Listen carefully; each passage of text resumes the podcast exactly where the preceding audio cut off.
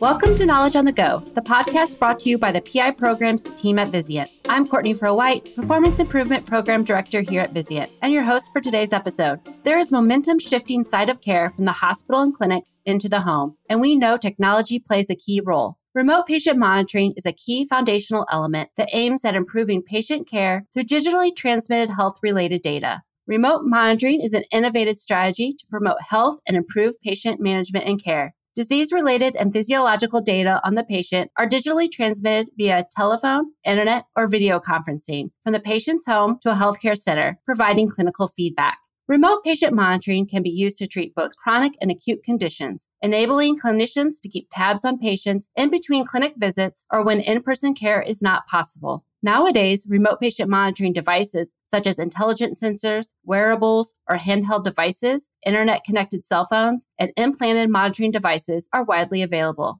So today we'll dive a little deeper into the latest trends around remote patient monitoring or RPM. And joining me is our resident expert, Dr. Joe Cummings, Technology Program Director at Vizient. So Dr. Joe, let's find out what you know. Welcome to the podcast. Thanks, Courtney. I'm glad to be here.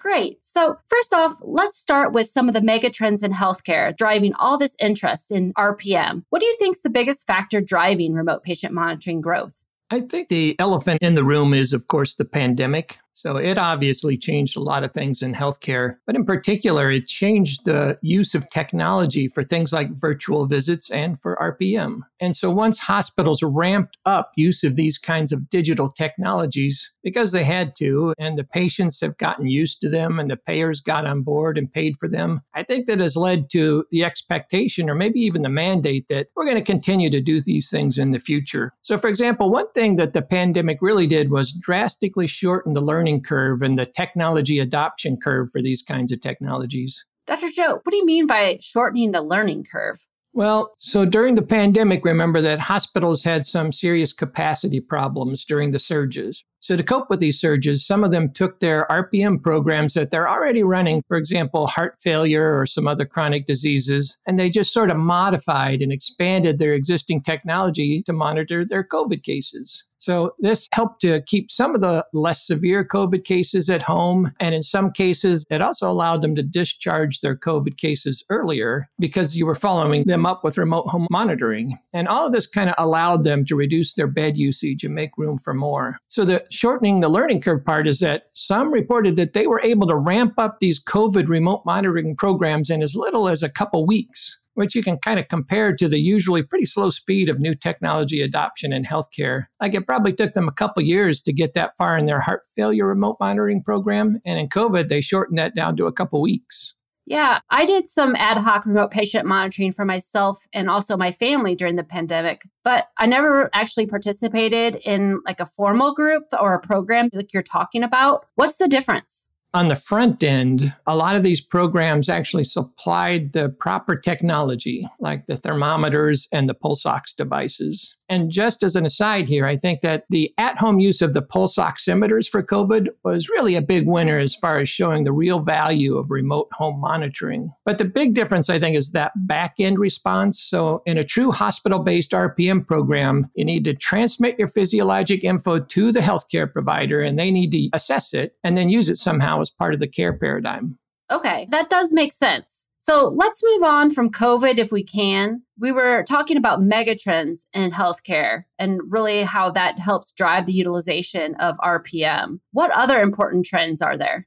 So I think RPM is, or at least it can be, a solution to the access problem that we have in healthcare. So here we're maybe talking about increasing access to care for rural patients or even the urban patients with transportation issues, where these types of patients sometimes miss out on care because it's too hard to get to a clinic or a hospital for their checkup. So I think RPM can play a role here in access. Then there's also the chronic, out of control costs that we know exist in our current healthcare system. And I think RPM is maybe part of the solution if it enables that trend toward the use of lower cost sites of care. And along the same lines, RPM can maybe address some of the healthcare workforce shortage issues that we have now, especially if artificial intelligence is part of your RPM strategy. Aha. See, I knew it. I knew you were going to mention AI at some point in this podcast. I know, I know. I hate to sound like a broken record, but I do truly think that AI is coming at healthcare like a speeding truck. And if we aren't ready for it, we're in danger of getting run over.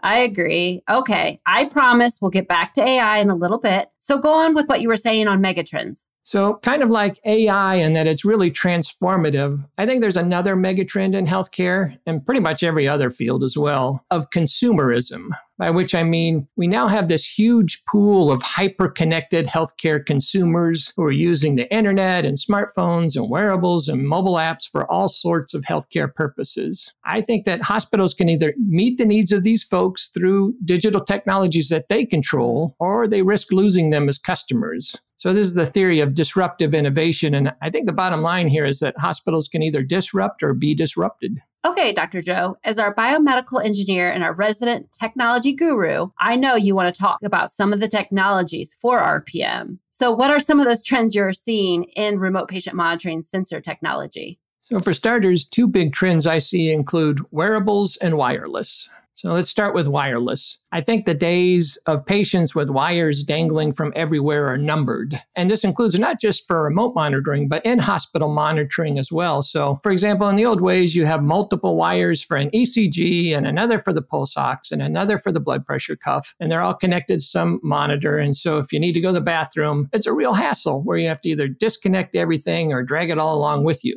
That kind of inconvenience is not well tolerated, I think, in today's day and age. And it'll especially not be well tolerated in remote home monitoring. I guess this is kind of like the earbuds for our cell phones. They're all wireless now. So, what other alternatives are there for RPM? I think the big trending alternative is towards patches. So, when I talk about patches, imagine like a small plastic button full of electronics and electrodes, plus the wireless communication technology. And on one side of the plastic case is some kind of skin friendly adhesive. And so, for example, you can stick it to your chest where it can measure all your vital signs. So there are devices like this that you can leave on for two weeks straight. They're waterproof. You can shower, you can sleep with them. And there are others that you can take off after a few days and recharge and then replace the adhesive and stick it back on. And these you can use at home for months. Another of the trends, I think, in patch technology is they're making the electronics as small as possible and as flexible as possible for the comfort angle. And then another trend I think you're also seeing is they're trying to add more and more vital signs or parameters that you can collect. For example, I saw one the other day touting collection of 16 bioparameters in 60 seconds. And there's another one advertising collection of more than 20 parameters, and it collects these all day long. And that last one, this obviously includes a lot of derived or calculated parameters, as well as things like activity sensors and sleep sensors and gait analysis and things like that. I really like the fact that it's user friendly. However, do we really need that many parameters for RPM? Probably not. In fact, if you collect too many variables, it probably increases the chances that you'll miss something that's actually important. So my theory is that a parameter is really only important to collect if it's actionable. So that means that there's an available treatment or a given action that you can take based on the absolute value of that parameter. For example, if the systolic blood pressure is above a certain value, can you change the dose of your blood pressure meds? And taking that a step further, I'd say that the actions really need to be well defined in a clinically validated, evidence based treatment algorithm. Okay, so we've talked about trends toward more wireless techs, patches, and multi parameters. What else do you see trending? If we look out into the future just a little bit further, I think there's this trend toward touchless or contactless sensors. So, again, these are going to be your ultimate in comfort since they don't actually touch you.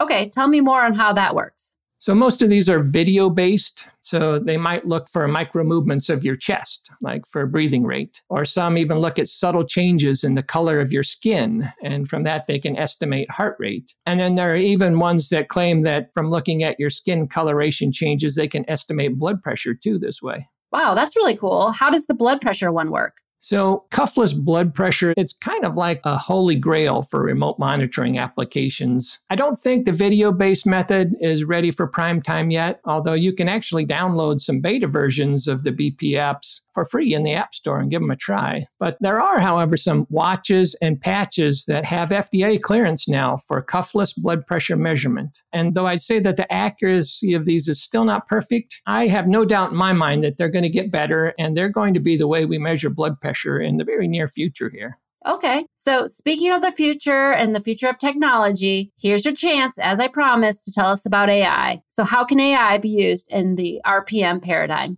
Great question. I'm glad you asked. But one thing I'd say is it's not so futuristic anymore because, in my mind anyway, AI is pretty much already here. So, AI is already being used to automatically handle some of your high volume, repeatable administrative tasks like scheduling and billing and insurance and things like that. And another form of AI, the chatbot, can be used to communicate with patients. For example, it can encourage them through text to take their readings and it can maybe even provide them with educational information and things like that. There's been a lot of buzz around ChatGPT these days, and I bet there's going to be a lot more chat applications in healthcare. What do you think? I think ChatGPT is a great example showing the potential that AI has to really disrupt those old ways of doing things. Even Google is worried about being disrupted by ChatGPT. But another big AI use case that's already available right now is using AI to sift through all the mountains of patient data you get from remote patient monitoring. So the AI can look for red flags and then alert the providers as needed. So this kind of provides the clinician with a second set of eyes, so to speak. But the real power of AI goes beyond just this diagnosis and detection. There are these new deep learning AI algorithms that are out there nowadays. They can be trained to spot some pretty subtle, non diagnostic patterns in the data. And then they provide a kind of prognostic risk score. And maybe it says this patient isn't in trouble now, but they'll probably be in trouble in a few weeks or maybe even months. So in that case, it might be a good idea to give them a little extra attention right now before it's too late. And lastly, I'd say AI can be really helpful for clinical decision support. So, for example, based on the patient variables and conditions, maybe it recommends some guideline based drugs or treatments, or it predicts the response to a particular therapy. Again, this is the kind of thing you'd use AI in conjunction with the clinician's judgment, but not replacing it.